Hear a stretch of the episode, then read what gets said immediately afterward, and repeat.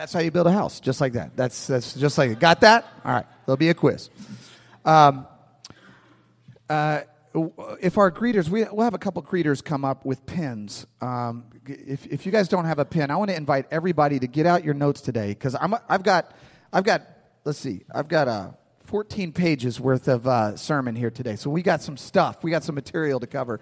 Um, uh, if you don't have a pen, raise your hand and our greeters will come up. Um, greeters, come on all the way to the front so you can see if anybody has their hand raised.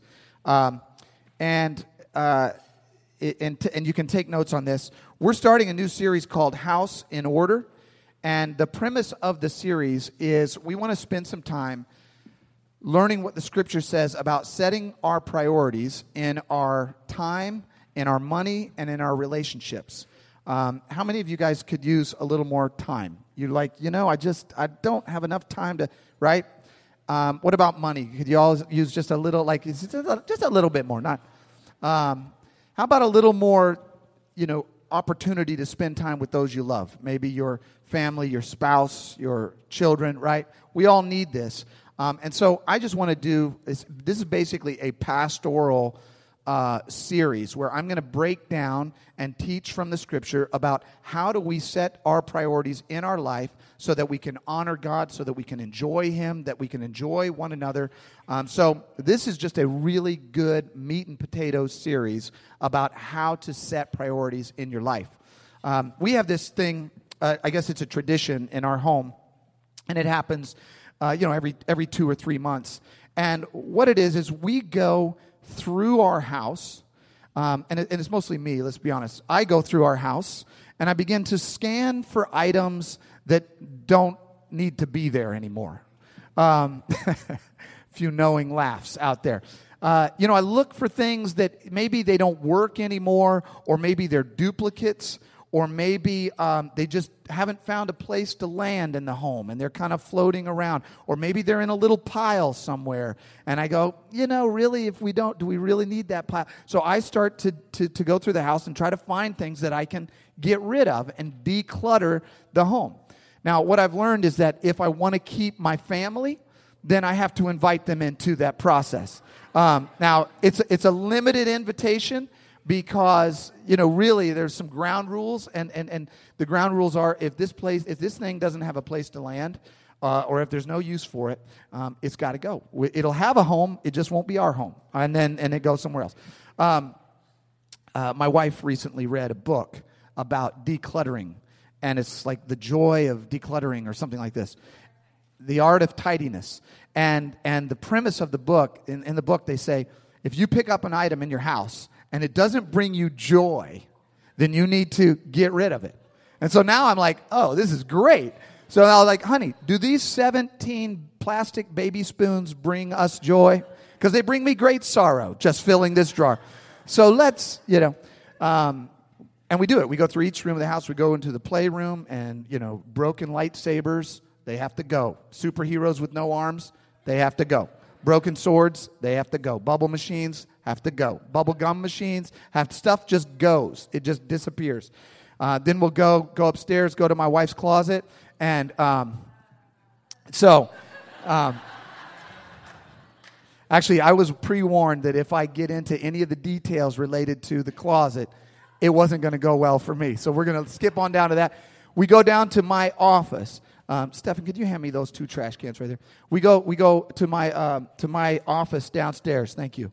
And uh, this week I went through and I said, well, let me just let me just do this. I'll just see if I can find some stuff that I don't need. Um, one thing I found was this is a, a, a tips and tricks for a BlackBerry Curve 8900. Now I haven't had a BlackBerry Curve 8900 for about five years, but I still have the pamphlet. Does anyone need this? Does anyone? If you have a BlackBerry Curve, I want you to know. So um, I found a. Uh, this is a some kind of a. It says Northern Lights six inch light stick glow for safety, 12 hour glow blue. Now I've had this in my office for about nine years. So far I haven't needed it. I'm projecting that I will not need it. Would anyone like this glow stick? Somebody wants it. I saw a hand over there. That's Aiden. That's mine. All right.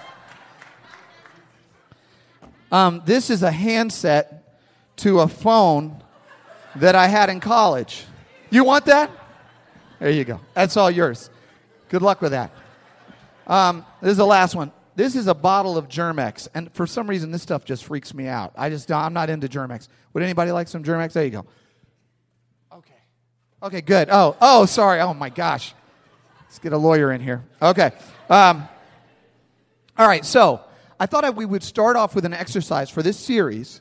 I'm going to give you an opportunity to begin to declutter and to get your house in order. So here's what I'm going to ask you to do open up your purse or your wallet or dig into your pockets and find three items that you do not need. And what we're going to do, Joe, could I get a hand over here? And Stefan, could I get a hand over here? We got two guys with trash cans. We're going to help you declutter. Just walk slowly down the aisle and let people throw their stuff in the trash can. And if anybody wants that Blackberry Curve instructions, it's in this trash can, and you can grab it. So this is just decluttering exercise. You got anything? Nothing? You're totally decluttered. Wow. Isn't this nice? What you got? You don't have no, you have nothing, Mark? You got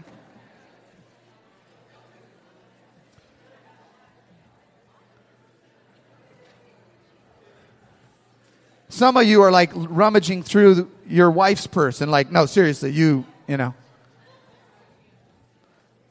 My wife, you could just turn your purse upside down, babe, and just, no, that's not right. All right.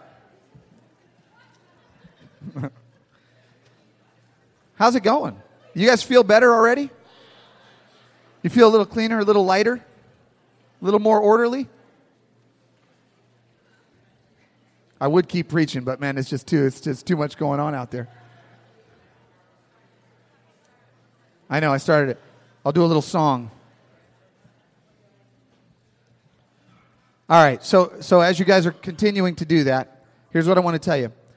You know, we all have we all have different degrees of um, tolerance for stuff in our life, for clutter, for objects in our office, for objects in the playroom, for objects in the bedroom, for uh, you know objects in the basement and in the garage, right? We have different levels, and that's okay. Some people are a little more messy, and some people are a little more tidy, and you know that just sort of depends on your personality. God makes us all different ways. You know, I tend to judge the you know the clutterers, and the clutterers judge the tidy folks, and you know we judge one another. It's okay if there's a little bit of disorder and chaos, and you guys can literally take those to the dumpster after church. We really don't. We really don't need. Um, uh, you know, and so that's okay, right? Because we all have different levels of disorder and chaos, you know, in the stuff of our life. But it's not okay when our life is in disorder. It's not it's okay if there's a little bit of extra junk in the the closet or in the basement or whatever. But it's not okay if your schedule is so cluttered with stuff that you can't do the things that are important and you can't focus on those things that are meaningful and important in your life. And it's not okay if your finances are in such disarray that you are you're barely have your head above water. You're barely making it week to week. You don't have anything to set aside uh, or to give or to invest, and you're just barely keeping afloat. That's not the way to live. You cannot, you cannot live a fruitful and productive and joyful and abundant life like that. And it's not okay if your relationships are so cluttered and chaotic and you're expending all of your relational energy on people that are not, you know, maybe not that close to you and you're you're doing that at the sake of losing out on a relationship with the people that you really love, your spouse or your children or your you know boyfriend or girlfriend or, or your mom or your kids or whoever's really important. So it's okay for us to have a little bit of disorder in certain areas of our life. But when it comes to the big the big you know parts of our life our time our money our relationship it's not okay for us to have our house in disorder we need to put our house in order. And there's a story from the Bible, a very interesting, kind of strange little story about a king who was really sick. He had um, sort of a, an infection, and we don't know exactly what it was.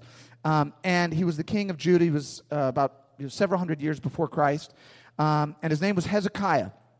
And uh, this is just a, a picture of Hezekiah, and I, it's the only ones I could find. I'm pretty sure they didn't actually have gold plates behind their head, but but you get the picture. So Hezekiah, and then a prophet came to Hezekiah, and his name was Isaiah. And it's really interesting what Isaiah said to Hezekiah because Isaiah said this. He said, Hezekiah, thus says the Lord. This is what the Lord is saying. He said, Set your house in order. And then he said something that nobody wants to hear. He said, For you shall die, you shall not recover. And what struck me, two things struck me about this. One is this phrase, get your house in order. And clearly he wasn't telling King Hezekiah, I want you to declutter your office, right? He's not saying that. What he's saying is, Hezekiah, I want you to get your relationships in order. I want you to make amends with people that you need to make amends with. I want you to get your, your family affairs and your finances in order. Make sure that everything is structured in the way that it needs to be. And with the last bit of time that you have, make sure that you're being, you know, doing things that are meaningful and important and relevant to your life. You know, and, and get your conscience in order. If there's anything that you need to open up before God and, and ask for forgiveness or ask for, uh, for help, it's time to do that. So one that's one thing that struck me, just the phrase itself, like house in order. And now we use that phrase all, all the time to mean what we're talking about today. But the other thing that struck me is this. He comes to him and says this to him right as Hezekiah is about to die.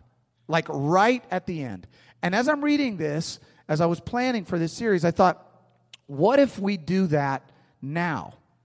Like, what if we do that instead of right at the end? What if we do that right now? What if we live with our house in order? What if we put our house in order now and we just live out our life with our house in order? You know, a lot of people, right before they sell their house, they will fix everything up. They'll get the garage fixed, they'll get the driveway fixed, they'll get that dishwasher in there, they'll get all the oven and everything together, right? Right before they sell it. And you kind of go, oh man, wouldn't it have been nice for you to be able to use those things when you live there? So I, w- I want to say to us as a congregation, what if we start to put our house in order right here and right now, and we live out this way here at the beginning of the year? It's still the, the, the beginning of the year, it's the last day of January. You know, I know that you've all kept your all of your New Year's resolutions to this point, so so we know that we're still good there. But what if we start to put our house in order now and we don't wait? So, this series is going to be how do we do that? So, I'm going to give you a sort of overview of what that looks like. Um, and the very first principle that everybody needs to know when it comes to your time, your money, your relationships, the very first principle that we need to get a hold of is this know your numbers. Know your numbers. Now, I'm not a numbers guy, um, and I don't particularly enjoy numbers. Uh, in fact, when I was younger, I. Um, I, I, my, my philosophy to life when it came to money was if the ATM spits it out, then I'm going to keep going. And if the ATM stops on me, then we're going to have to figure something else out. But all the overdraft fees, all the debt, all the craziness that I was that was happening in my life when I was a young single guy who wasn't looking at the numbers, it didn't it wasn't good. It took a while to dig out from that because I didn't know the numbers. In fact, two years in a row. Now this is an admission that I'm going to that I'm going to make, but I, I've already disclosed this somewhere else two years in a row, I was so petrified about the numbers in my life. I was so afraid that I would, at the end of the year, I would get such a huge tax bill that I would not be able to afford it. That for two years in my 20s, I didn't do my taxes. Didn't do them. Just didn't do them. Didn't, just didn't go to the tax place. Didn't do it. And finally, one year, I'm like, I've got to go and do my taxes because eventually, don't you get arrested or something? Like, something happens. And uh, this is before I was a lawyer. And um, so, so I got my paperwork together, and I go down to the H&R block. It was about a block from my house. I just walked down there, and I'm, and I'm almost shivering with, like, fear. And I can't breathe, and I'm like, uh, what's going to happen? Like, they're going to, the feds are going to come and arrest me and cart me off today. So I, I give the, the tax, the accountant, the paperwork. She looks through it. She's doing all this stuff with the calculator on the computer. Da-da-da. And she says, at the end, she says, Congratulations, Mr. Ohm. You're getting uh, about an $8,000 refund for the two years that you didn't do your taxes. And I was like, 8000 Like, let's have a party. I'll buy a house, you know. Um, I, I mean, I didn't know the numbers. You know, that's the reason they don't arrest you. It's, it's because they owe you money sometimes. So, um, uh, but I didn't know the numbers. And so when we're, when we're going to approach our life, when it comes to our time, when it comes to our money and our relationships, we need to know the numbers. We need to know how much time we have. Let's just start with the full amount, right? The good thing is that's the easiest one. We all have exactly the same 24 hours in a day. We all have the same amount. Then we get to divide that up. In our, with our finances, knowing what your finances look like, what's coming in the door, knowing what that number is. In your relationships, how many relationships are really important? Which ones are really important that you need to focus on? that really matter to you. Which ones are they? And here's, here's how Jesus talked about knowing the numbers. He said this Suppose one of you wants to build a tower. Wouldn't you first sit down and estimate the cost to see if you have enough money to complete it? And then he goes on to say, because if you get it halfway up and you don't have enough money to finish it, then everybody's going to kind of laugh at you, right? And, and, and that's what he's saying. He's saying, I want you in any area of your life, any area that's important, stop and figure out what's what know the numbers what's happening how much do you have and how much is it going to cost right in all of these different areas of our life so that's principle number one the second principle is also very simple and i'm going to we're going to drill through the next four weeks we're going to drill down on some of these ideas the second one is this examine your expenditures how much are you where is it going where is your time going? Do you ever, do you ever like have the end of the day, you, you just look back and you go, what happened today? Like, what did I accomplish today? Did anything important happen today? Right? Or with your money, you look at the bank account and you go, where did it go? Where, you, never, you almost never look at your bank account and go, holy smokes, how did all this money get in here? You know? You're almost always, at least our hour, we're like, oh, wait, uh, okay, there was more before. Where'd it go? So, and, and, and with your relational energy, right? Like the amount of energy that you're putting into the different relationships in your life, where is that going? Um, I got some good stats for you. So this may encourage you, it may deplete you and depress you, but here they are. Um, with time, the average American will spend six minutes per day looking for their keys. I feel like that's under an underestimate, but um, the average American will spend 751 minutes a year in traffic, uh, 727 minutes per year waiting for people to show up for stuff that you're waiting for, uh, 724 minutes standing in lines, um, 723 minutes on hold. I spent, I spent about 600 of those this week with a couple of different places. Uh, so we just, a lot of times we just, we have to figure out like, where's the time going, right? Where did it go? Finances. 23% of Americans pay their bills late and then they get the fees, you know, they incur the fees because they can't find the bill. It's like somewhere in their paperwork and they can't find it. 50% of Americans do not have enough money in their savings to cover 3 months of expenses. So if a, you know, an emergency comes along, you know, you're wiped out. Um, uh, 27% have no savings at all. The average credit card debt is $15,000 per household. And Americans who regularly buy coffee, I thought about leaving this out, but um, throughout the week spend an average of 1,092, which isn't, I mean, it's not that much. So, uh, um, so then, okay, with relationships, uh, children ages 2 to 17 will spend 10 times more in the company of television, you know, phone, uh, media than they do with their parents. Families spend on average about 36 minutes together per weekday. Um, and then they actually broke that out. Like a lot of that is like TV and stuff like that. Um, on average, couples, couples spend about two hours a day together, including uh, watching TV, eating, and doing housework. So, so it's not that glamorous of time together. So we, we have to get a sense of where the money is going, where the time is going, where the relationship energy is going, if we really, really want to get our house in order. There's a passage from uh, one of the prophets, and he says this, and, and I, I just see if you recognize yourself in this scripture. He says, Give careful thought to your ways. He said, You've planted much, but you've harvested little. You eat, but you never have enough. You drink, but you never have your fill. You put on your clothes, but you're not warm. You earn wages, only to put them in a purse with holes in it. He said, Give careful thought to your ways. You know what he's saying, right?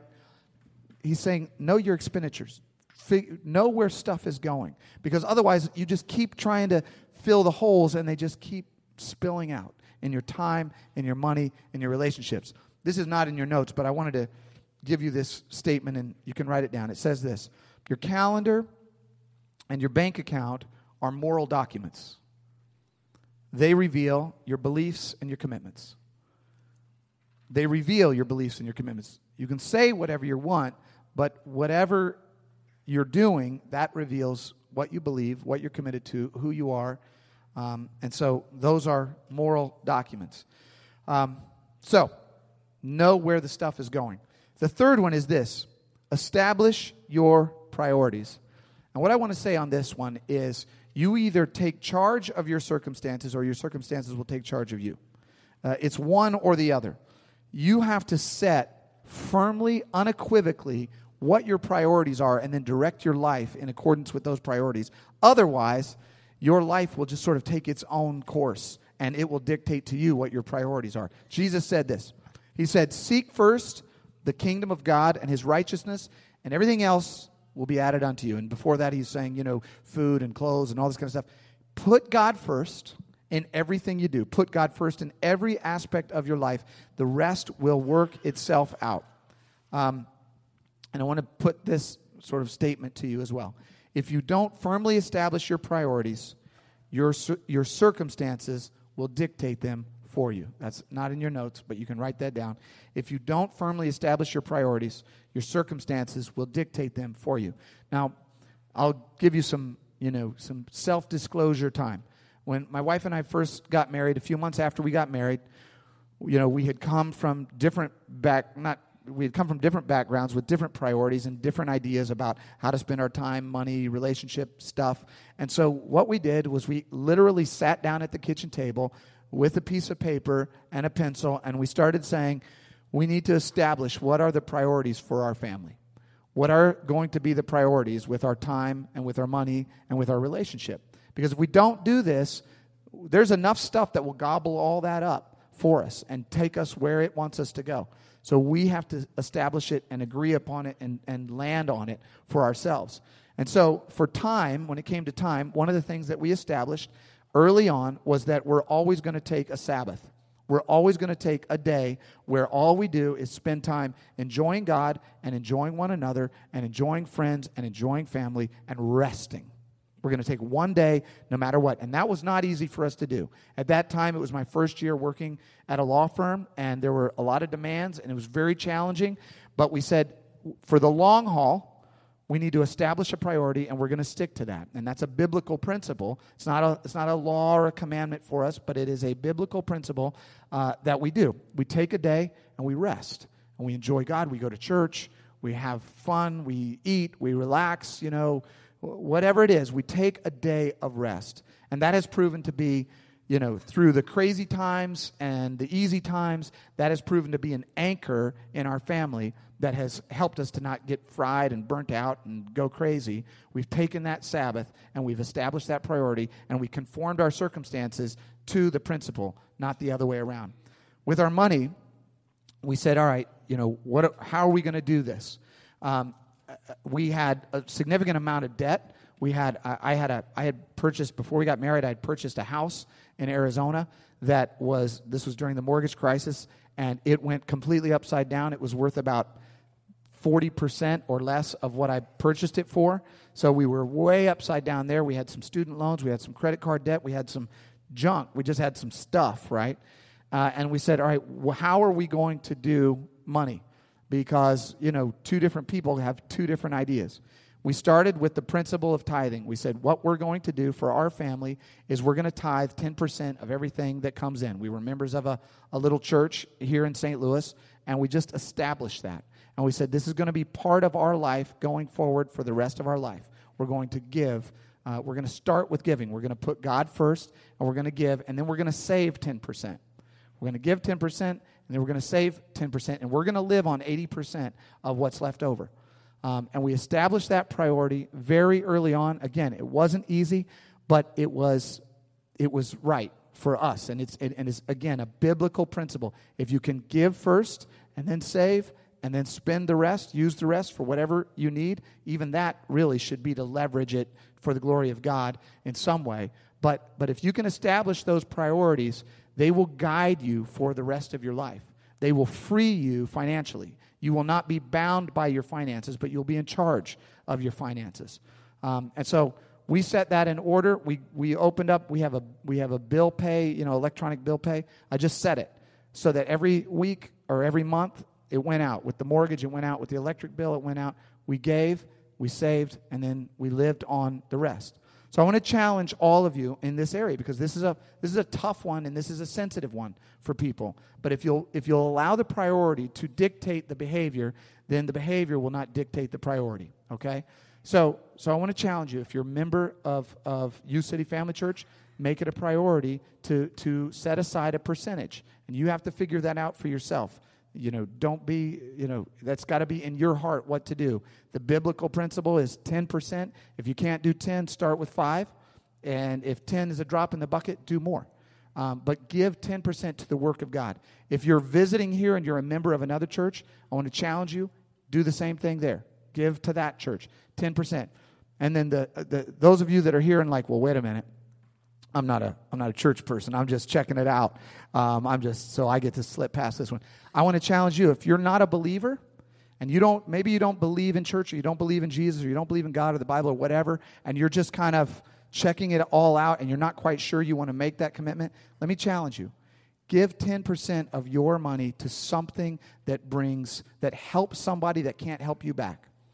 Uh, establish the principle of generosity in your life uh, give it to the United Way or the Red Cross or the Salvation Army. But establish a principle in your life that says, here's how we're going to live. We're going to put God first. We're going to make sure that we have enough stored up so that if there's an event, we can cover it. And then the rest we're going to live on. So that's what we did personally with our, uh, with our time and with our money. And then in our relationship, we said, what are we going to do that makes sure that we maintain a proximity and a closeness um, for our kids and for you know the long haul because we're we're in this for real and forever. Uh, and so what we did was one thing we did was we established a date night. We said every Friday night, no matter what, we're going out. We're going on a date. We're hanging out. Kids, we'll give them to the neighbors. Somebody take the kids because we're going out and they ain't coming with us. Um, and, and we made a few different, we set some priorities like that in our life that we have established as a couple that have made our relationship work through the hard times, through the easy times, uh, because we've established the priorities. They've dictated the circumstances, and the circumstances are not dictating the priorities. Are you with me, everybody? You feeling it? All right. One clap. We got one person clapping. Thank you, brother. Thank you. Praise God. All right. Um, so, establishing those priorities, and that's huge. Now, I want to talk to you just for a few minutes, and we're not going to hang out long on this because we're going to work on this for four weeks. But one of the first priorities you want to think about is this purpose versus possessions. Purpose versus possessions. I used to work with a, a young woman at uh, the firm where I worked. Her name was Chris Shelton. And uh, Chris, like, ha- was making it. You know, she was making a boatload of money working at the law firm and just doing great, and everybody loved her. And she said, You know what? I'm, I'm, I've, I'm make, I've got plenty of possessions, I got plenty of provisions, but I'm not fulfilling my purpose. And she struggled with this. And she really, what she really wanted to do was teach. She felt like God had put it in her heart to teach, and that was her purpose. Um, but, you know, when she kind of brought that up, people were like, mm, that seems crazy because, you know, um, have you looked at a teacher's salary lately? Like, you know, so uh, but she ultimately said, This is what I'm going to do. And she ended up resigning from her job and took a job with the Riverview School District. Um, and within two years, she was named the district's Teacher of the Year. Uh, and then she was interviewed about that, right about that time. And I want to read you a quote about what she said in that interview. She said, My true passion in life is helping children Seeing the smiling faces of my students is what motivates me to push harder and work to be better each and every day. She said, God has blessed me to allow me to do what I love for a living. She said, Look, I've got the possessions, and that's good, but what I want to do is pursue God's purpose for my life. as you're establishing the priorities in your life, put the purpose over the possessions every time. Every single now, if the possessions can be part of the purpose, fantastic. But if you have to make that choice, make your purpose, put your purpose over your possessions. And this is the quietest church service we've had in a long time. I'm going to preach something really upbeat next Sunday, and you guys are going to be amen. Um, Jesus said it like this What good is it for someone to gain the whole world and lose his own soul? Put your, put your purpose, God's purpose for your life, in front of everything else. Let that be a principle that guides you in everything you do. Uh, the next one is this contentment versus consumption. Contentment versus consumption. I read an article recently by the chief sustainability officer from IKEA. Okay, you guys know IKEA? Anybody familiar with IKEA? And he said this. He said the Western world has reached what he called peak stuff. And what he meant by that is in, in the West, we've got enough stuff. We've reached the peak of the amount of stuff that we need. Now, this is particularly interesting coming from a guy whose job it is to sell us stuff, right? So they were like, So are you guys going to start shutting down stores? He's like, Well, no, but, you know, I mean, um, because people will keep buying. But he said, We've reached this point of peak stuff. We've reached a point where another thing is not going to bring us another incremental unit of happiness. It's not going to bring us another incremental unit of purpose and passion and joy. We've gotten to this point where we've got enough stuff and we've consumed, we've got all of this consumerism going on. But what about contentment? What about slowing down and saying, hey, you know what? We're good. We're good where we're at. The Apostle Paul, he was, you know, preaching all over the world, doing what he loved to do, got jailed, got imprisoned, tied, you know, and chained. And this is what he wrote to the little church that he started in Philippi. He said, I've learned to be content. I've learned to be content in whatever circumstances. I know what it is to be in need. I've had times where I was where I didn't have enough and I was still content. And I know what it is to have plenty. There's been times when I'm flush, when I look at the bank account and it's golden and I'm good and everything is great, and I still am content. He said, I've learned the secret of being content in any and every situation, whether well fed or hungry, whether living in plenty or living in want. And then he tells us the secret. He says, The secret is this I can do all things through him who strengthens me. He said, I've got God. End of story. I've got God. I don't need anything else. When, when I was a kid, we used to have this song, uh, Long as I got King Jesus, I don't need nobody else. You ever hear that song? Long as I got King Jesus, long as I. Okay. Um, raise the key. Let's take that one up. Yeah, that was the one where they kept going up every time, you know, like by the time it was over, you're like, wow, you know. Um, if we have God in our lives, this was a this this blew my mind when I first became a Christian because this was the the, the reality of this became you know focused and and and clear for me is that I realized something just happened to me that can't be taken away. Something just happened to me that if I lose my job, if I lose my home, if I lose uh, somebody I love, if I lose, I've got God. And so this is going to sustain me. My relationship with Him is going to sustain me through everything through times of, of hunger, through times of full, through times of need, through times of plenty. I've got God in my life. I want to invite you, if you don't have God in your life, open up your heart to Him and say, God, come in. Because you can experience a contentment in Christ, a contentment in your relationship with God that will trump everything else to the point where you really, you know, circumstances in life, the, the, the things of this world grow strangely dim. You know, things just kind of don't mean as much. Things are not as important because you've got God in your life. That anxiety it level goes down, worry goes down because you've got God in your life and you reach this level of contentment.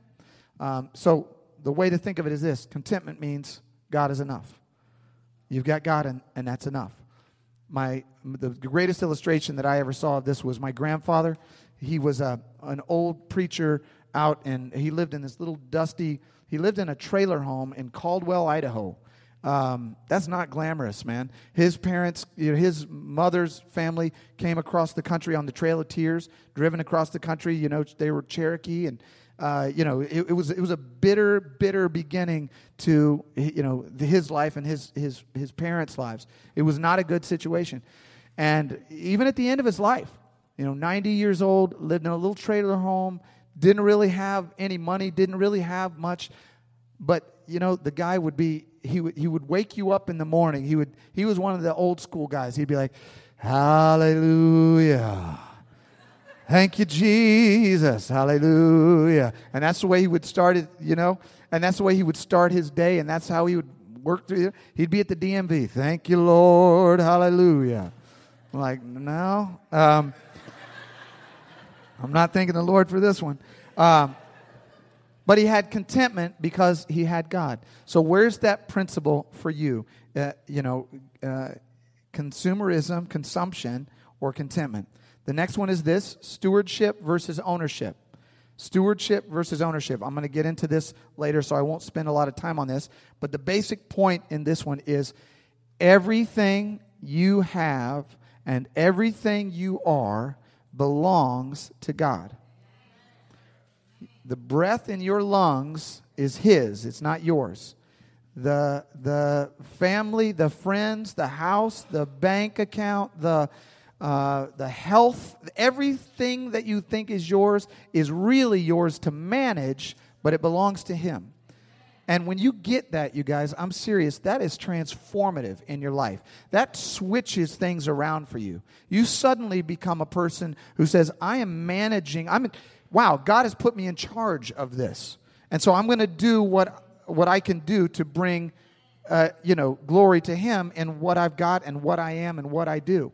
Um, and Jesus told a great parable about this. He said, one, you know, a, a guy was leaving far away, and he gave one guy a bag of five, uh, five bags of gold, one guy two bags of gold, and one guy one bag of gold. And he went away on a long trip, and he came back, and he said, What'd you guys do with the gold? And the guy with five bags said, I made five more. Here's your five, here's your 10 bags. The guy with two bags said, you know, I got two more. Here's your four bags. The guy with one bag said, well, I was like a little nervous, and so I took it and I dug a hole and I buried it.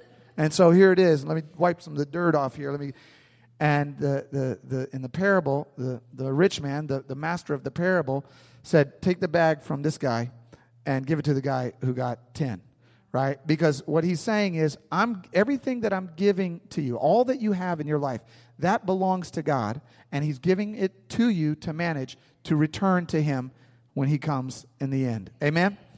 All right. We're burning through it. I told you I really do have 14 pages of notes here. Um, the last one is this principle open handed versus tight fisted.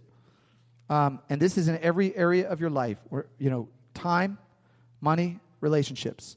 Uh, in your relationship, are you open handed? Are you giving? Or are you sort of negotiating? Are you saying, hey, you know what, I, look, I, you know, I did the dishes, so uh, you, technically, you know, that wasn't, you know, right? Or are you just giving? Are you just, are you pouring out of yourself to the people that you love and the people that you want to build a relationship with? Are you opening your life and spilling it out for them? Um, same with your money and with your time. Are you spending? And I got to tell you guys, this is the most generous church. This is the most generous community of people. I'm talking with time, money, relationships, the whole gamut, than any church that I have ever been around, been a part of, seen, heard about. I mean, you guys get this. You guys get this. Our church gets this. I called this week, I sent an email to Principal Macklin, who's the principal over at U City High School, because we want to launch a program there for students with Young Life. Um, and, you know, uh, uh, in, a, in about an hour, I got an email back from him saying, hey, man, let's get together, let's talk it out. This is exciting. I want to be a part of it. And the reason that we get this response from the, from the people in our community, from the different nonprofits and the schools and the different agencies in our community, is because they know what kind of people you are. They know that you are the kind of people that are not here to gain, but you're here to give. You're not here to be served, but you're here to serve. And they know the reputation of our church is a church that literally pours out of ourself and gives to the community and makes things happen and tries to build our community, whether it's uh, homeless folks on the street, kids in the local school district, uh, people struggling with mental health issues, whatever it is. We are here to serve. We're here to give. We're an open handed place. And people respond to that. People, even if they don't believe what we believe, they're going to say, man, those guys are doing something unique and something powerful and something special, and I want to be associated with them. So that open-handed versus closed-fisted. This is what this is what Paul, the apostle Paul, and I'm to close with. This is what the apostle Paul told pastors. So what I'm preaching to you right now, I am commanded to preach to you. All right? The apostle Paul wrote Timothy and it's a it's a pastoral epistle. It's what that means is it's a letter from the Apostle Paul to pastors. And this is what he tells pastors to tell people. He said, Command them to do good, to be rich in good deeds, and to be generous and willing to share. Why? So that the world will be a better place? Yes, sure. But so that they may take hold of that which is truly life.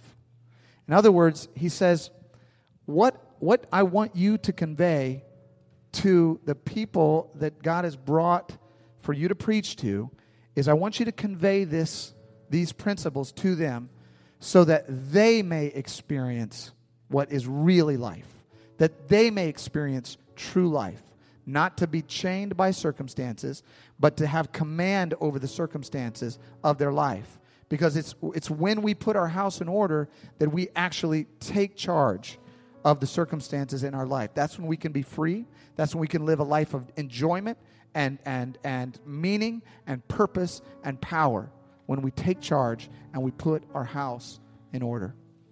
I'm going to I'm going to give you three applications, you guys, three applications. and, and then I promise I am going to close. Um, three applications, and you can write these down. Now, you guys keep this. This is for you. In the back of your bulletin, in the, in the very last part of your bulletin, I want you to think about where your commitments are going to be. And this is for you. You keep this and you think about this and you pray about this. But in your in your time, in your time, what are three things that you seriously know in your heart you need to accomplish, you need to do, you need to pull off, and maybe it's even something this week, and you've let the you've let the urgent stuff get in in, in front of the, the important stuff. Have you ever done that? It's just like, man, there's just there's always urgency around all this stuff, and there's this massively important thing out here that I'm not doing, right? I want you to take some time, write down for yourself. What are three things? And maybe it's take my wife out on a date. Or maybe it's, you know, take my clothes to the dry cleaner. I don't know what it is. Whatever it is. What are three things that you want to accomplish this week that you need to just carve out some time for and establish this is what I'm going to do? All right, you can write those down in your finances, make a decision in, a, in, in your family or in your personal life. What percentage of my income will I give to the work of God? And again, if, if, you're, if you're not a, a believer, I want, I want you to stay on the hook here because I want to charge you to give to those things that, that, that serve the community around you and that don't directly benefit you. But what percentage are you willing to give to the work of God and to the things of God? Now, if it's a husband and wife, and one person writes down a lower number and the other person writes down a higher number, go with the higher number. Because, no, um, that was a joke, but man, I was, I was like, God, no. Um, but determine for yourself what that is. Determine what that is for your life. And then what are you going to save? And then what are you going to live on? But if you don't establish these priorities for yourself, it'll all get consumed up and you'll be like the guy in Haggai who reaches into his pocket or reaches into the purse and finds out that there were holes in it and it just went. And then in your relationships, take a moment and write down the names of three people in your life. Three people in your life that you need to spend some time with. Maybe you need to make a phone call this week. Maybe you need to, you know, send somebody a letter. Maybe you need to issue an apology. Maybe you need to reach out and make amends with somebody. Write down three names of people that you need to invest some relational energy in because you know you got to get your house in order. I I uh, I pray that each and every one of us would take these next few weeks to just dive into this. Just dive right into the midst of this. Even though it may be awkward and uncomfortable and clunky, dive right into the midst of it because it's what God wants for you, not from you. It's what God wants for you. This week, my wife and I went, and you know we've got a baby on the way. you probably didn't notice, but um, uh, but we've got a baby coming, and they did this 4D image where you can actually see the the baby, um, and she's really gorgeous, by the way. Um, and the only thing I can think about when I see this picture is I want what's best for this baby. I want what's best for her. I'm her dad. I desire nothing but her good. That's God's relationship with you. God is saying, These principles in my word, these are for you. These bring you hope. These bring you strength. These pull you out of the bondage and the chains and the chaos and the disorder and the clutter and the craziness of your life. Because if you'll follow God's word, He will help you get your house in order. Amen. Let's pray. Father, we come before you today with gratitude in our hearts for your word, your word that is strong, your word that is challenging, your word that brings joy, your word that brings hope, your word that brings peace. And I pray that every single person here today would make the decisions, Lord, to, to first of all, to follow you. Uh, and, and after we've chosen to follow you, then we choose to really follow you to follow you with our life, to follow you with everything that is yours. And God, lead us in this, teach us in this, guide us in this. We ask God that each and every person, as they leave here today, maybe they need to sit at home silently and, and pray and, and, and seek your face and look in your word and try to understand what it is that you're trying to accomplish and achieve in their life. Because, God, I just pray that all of us, all of us, would be given the strength this week to begin this somewhat challenging and difficult process of putting our house in order. And our time and our money and our relationships and everything that we have that belongs to you, help us to put our house in order that we might live that which is truly life. Father, we praise you for this. We give you all the glory, we give you all the honor. In Jesus' name, amen.